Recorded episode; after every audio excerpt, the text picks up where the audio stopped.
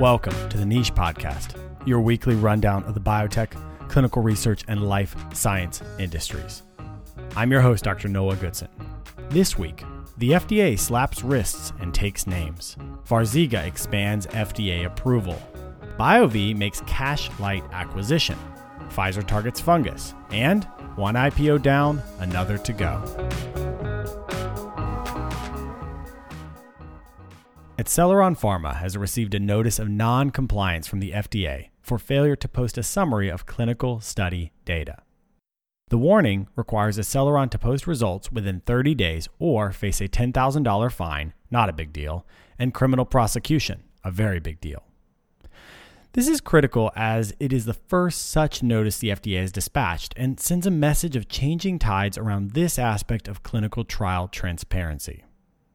Since 2007, when conducting IRB approved clinical trials on human subjects in the U.S., responsible parties are required to submit a summary of the trial design to clinicaltrials.gov, a national database.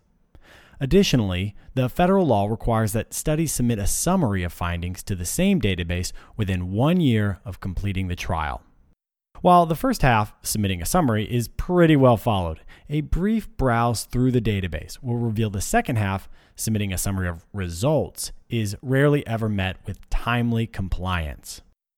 Last summer, in the midst of about 10,000 other things the FDA was doing, they released guidance on their new procedures for identifying and notifying companies of non compliance with reporting clinical trials results.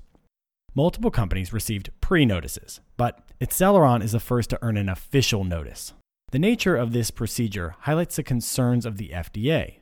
Acceleron was running a phase 2 trial on Dalantercept, the now abandoned oncological product, combined with axitinib, approved 2012 for renal cell carcinoma.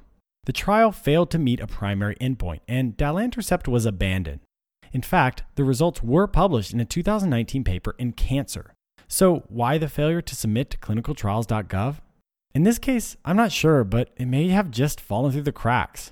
This move by the FDA may be just a slap on the wrist, but it's also an indication to the whole field that this box to check is also a critical part of trial transparency, and companies will be held accountable. The notice was given April 27th.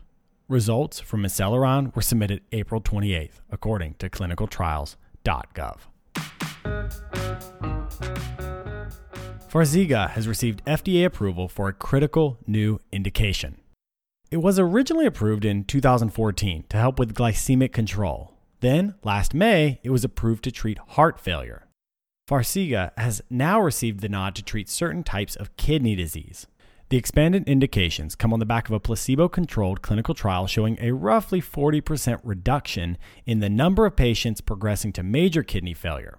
The same trial showed a significant reduction in hospitalizations and death from heart failure or cardiovascular disease. Farxiga is the first SGLT2 inhibitor to receive approval to treat chronic kidney disease. This approval does not include a variety of genetically generated causes of kidney disease. The approval for heart conditions saw a major increase in Farxiga sales last year. In fact, AstraZeneca sales of Farxiga rose about 30% to just shy of $2 billion in 2020. With this latest indication and the intersectionality of its approved treatments, Farxiga will continue to see really robust sales increases across 2021 and beyond.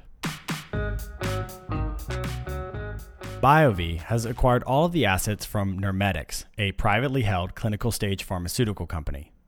The deal gives NeurMedix $3 million in closing and $7.3 million after a primary endpoint for a lead drug is met. But the real brunt of the purchase comes from 8.3 million new shares of BioVie. At roughly $17 a share, that's in the $140 million value.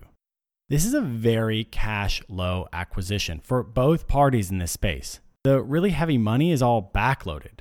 In fact, the agreed upon milestones start at $350 million for pivotal trial endpoints and pass 1.2 billion for FDA approval plus long run sales milestones. So the deal ends up being $150 million up front plus around $3 billion in milestones. But the structure of it keeps the cash exchange very low for both companies out the gate. BioVie's biggest get from the deal is NE3107, which is recruiting patients for a phase 3 trial to treat Alzheimer's. While many Alzheimer's drugs come and go, there are aspects of this specific medication that make me personally really excited. For example, its potential role in decreasing insulin resistance rather than focusing on the consistent dead end of targeting amyloid plaques. Trial enrollment begins May 3rd, but it'll likely be end of 2022 or later before we see meaningful results. The biggest surprise to me is that pound for pound, this is one of the cash lightest deals I've seen in the space in a year. On the surface, it's not a bad deal for either company, but it also reminds me more of the deals I see when markets are tight and companies run out of liquid assets. A distinct contrast to the slews of money we see flying about in capital markets recently. Developing a new product in the biopharma space is incredibly challenging. There are design barriers, capital to raise, and regulatory hurdles. The SCOPE method provides consultative solutions to navigate industry specific challenges. We've helped companies pivot into new therapeutic spaces, change trajectory through clinical insights, and empowered CEOs with tools to transform their data into stories that raise capital. The SCOPE method will help you develop data driven, strategic processes. Find out more at thescopemethod.com. Pfizer has acquired Amplyx for an undisclosed amount. Amplyx lead candidate, fosmanogepix, is a potentially first in class novel antifungal. With no new antifungals in the market in 20 years and fungal evolution continuing, the need for novel therapeutics is a globally significant concern. Amplyx has shown reasonable safety data thus far as both an oral and intravenous formulation. Pfizer was a partner in Amplyx's $90 million Series C in May 2020, and the company had a valuation of $189 million at the time. In addition to their lead candidate, Amplyx has early stage antiviral and antifungals in their pipeline that likely fall into this portion of Pfizer's broad strategic approach to the field. Since the deal comes so close after the Series C and Amplyx probably isn't out of money, my guess is their valuation was higher than in May 2020. Vaccitech was one of the essential partners in the development of the AstraZeneca vaccine. Their role in the development of this vaccine has been by and large overlooked compared to other super partners, for example, BioNTech with Pfizer. From what I can tell, they will benefit relatively little from the global rollout of the vaccine by AZ. That being said, a good name is hard to come by, and in March they raised $168 million Series B. Last week they snuck in and closed a $110 million IPO. The cash gives them the power to pursue additional products within their pipeline, including oncological and infectious disease solutions. If this sounds like a diverse portfolio for a vaccine developer, that's because it is. It's possible the size and subtlety of this IPO is related to more than just a divergent pipeline. Mixed messages globally on the AZ vaccine may have dampened enthusiasm for additional press coverage. Regardless of global opinions or corporate strategy, they're now in a position to pursue meaningful development of their next product. Werewolf Therapeutics has announced they are going public in an upsized $120 million IPO. Like Vaccitech, this comes close on the heels of the $72 million Series B from January. Werewolf has a unique pipeline of pro inflammatory immune modulators aimed at the oncology space. They predominantly rely on the conditional activation of interleukins, as well as a solution focused on interferon alpha, which is all very cool.